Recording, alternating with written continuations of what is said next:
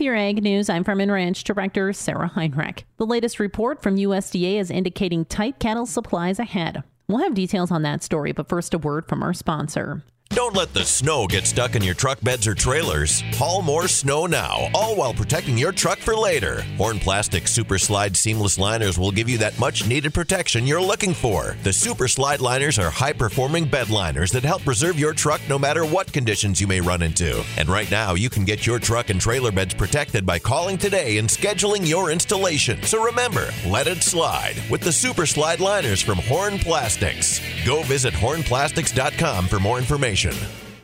This week's cattle report from the Department of Agriculture shows cattle inventories are 3% lower than last year, as some Western farmers and ranchers have liquidated their herds.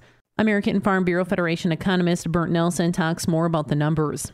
All cattle and calves in the United States on January 1 were estimated at 89.3 million head. This was 3% lower than this time in 2022, and this is the lowest inventory since USDA's 88.2 million estimate in 2014. The calf crop came in at 34.5 million. This is down 2% from last year. The calf crop is really important because it kind of sets the tone for what supplies will be like. Nelson says the futures market indicates that supplies will be tight throughout the year.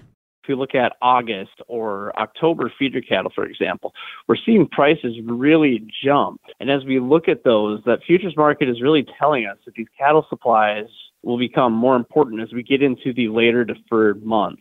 So taking that into consideration, that really gives us a feel for the fact that we're tight on cattle supplies this year. For consumers, Nelson says there is ample supply and cold storage to keep prices from pushing higher at the meat case for now.